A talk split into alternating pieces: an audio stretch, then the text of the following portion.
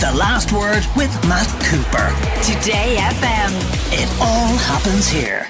Today FM Cal Thomas, you're only a few weeks younger than Joe Biden, so will you defend men of your age and say he is of a correct age to be president and to stand again for the next presidential election?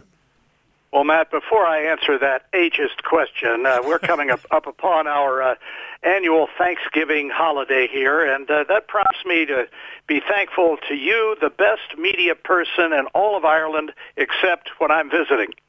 So thank you very much for uh, for that, and uh, and I respect and admire Marion too, and I'm thankful for her. You know, age. Uh, we have a commercial over here for a uh, dietary supplement product where the woman says, "Age is just a number, and mine is unlisted." That's very funny. There are different people who function well or not so well at different ages. Hopefully, I'm still functioning well, but clearly, President Biden, as uh, depicted in his many uh, appearances uh, has got uh, cognitive problems. We talked about that before.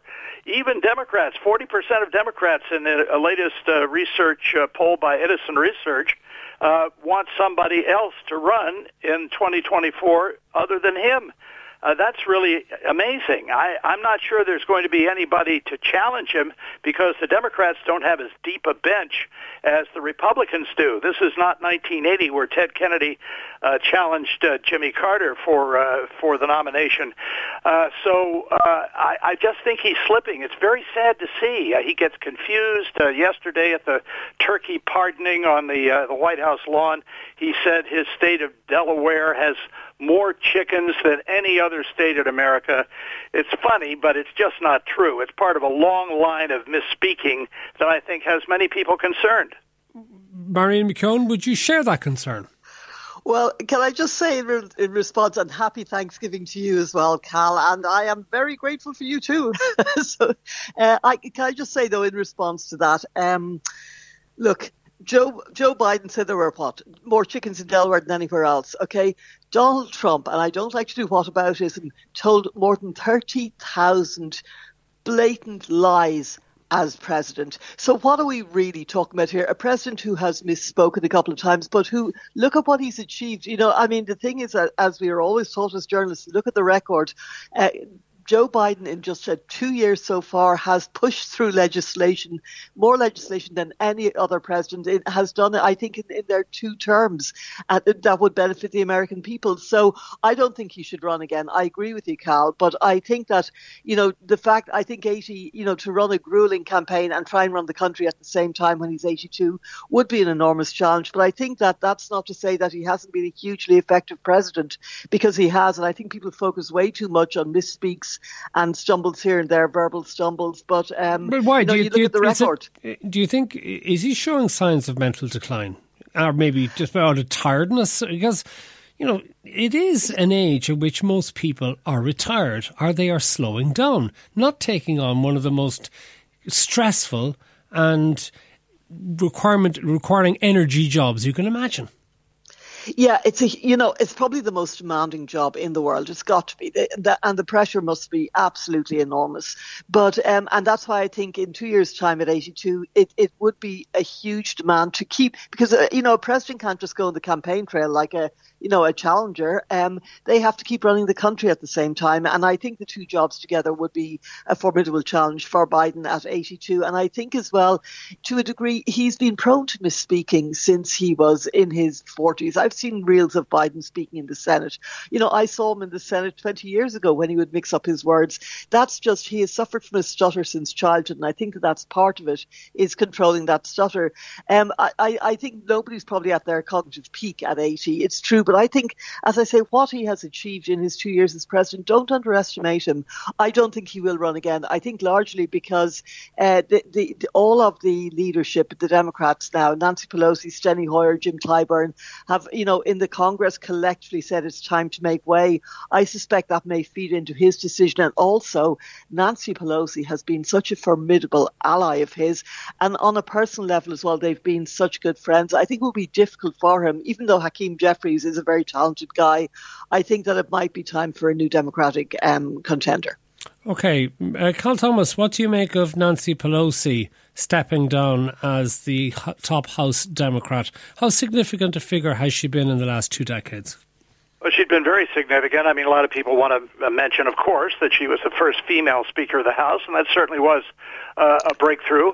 Uh, but she has been uh, incredible in her ability to herd the various factions of the Democratic Party, from the crazy left of Alexandria Ocasio Cortez and the squad uh, to uh, people more in the center of the Democratic Party. She's been made, uh, been able to get them to vote on legislation that she and the president wanted to get through. So, in terms of effectiveness, she's been very good. I thought she would retire completely from Congress, and she may still, uh, because of the terrible uh, attack uh, on her husband uh, a, a few weeks ago.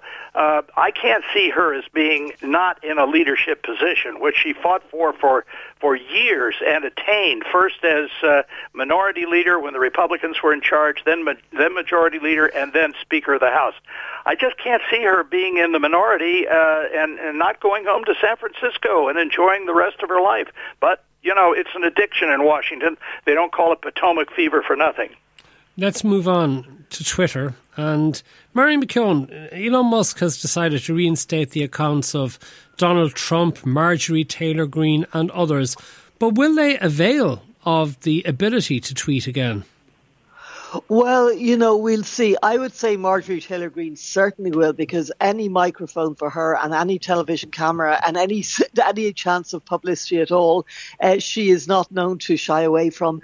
Uh, Donald Trump says at the moment that he's not interested. Well, let's just wait and see. You know, uh, he has about what four million followers on his his pretty dismal failure that is Truth Social, uh, and he had about ninety million on Twitter. I don't think Donald Trump has, likewise has ever seen a camera or a megaphone that he didn't like. So I think if he is um, going to try and ramp up his campaign to, to get the Republican nomination, he probably is going to get back on Twitter. You know, it's it's it's it's a very practical transaction. I think Elon Musk is doing it as well for publicity to try and keep people on Twitter because Twitter has left such a sour taste in people's mouths over the last couple of weeks and months. And uh, I think that he sees that as a way as keeping the clickbait going. If you've got Donald Trump tweeting out outrageous stuff, people are going to rush to Twitter to look at it. And that's just how it is. I think that's why he wants him back. He's also taking back Elon Musk, um, but apparently is drawing the line at Alex Jones. And his reasoning for that, and I do have sympathy for him, but it's so subjective. He says that he's not going to balance um, Alex Jones back on because who, who of course we know has been a, a, a billion dollars in damages has been awarded against him over the Sandy Hook shootings and him saying that they were all a hoax. Uh, and Elon Musk says that his, his firstborn child, who suffered a, ca- a cot death tragically, um, died in his arms, and that's why he's not. But that's not that's not the correct reason. You know, it's not. It's.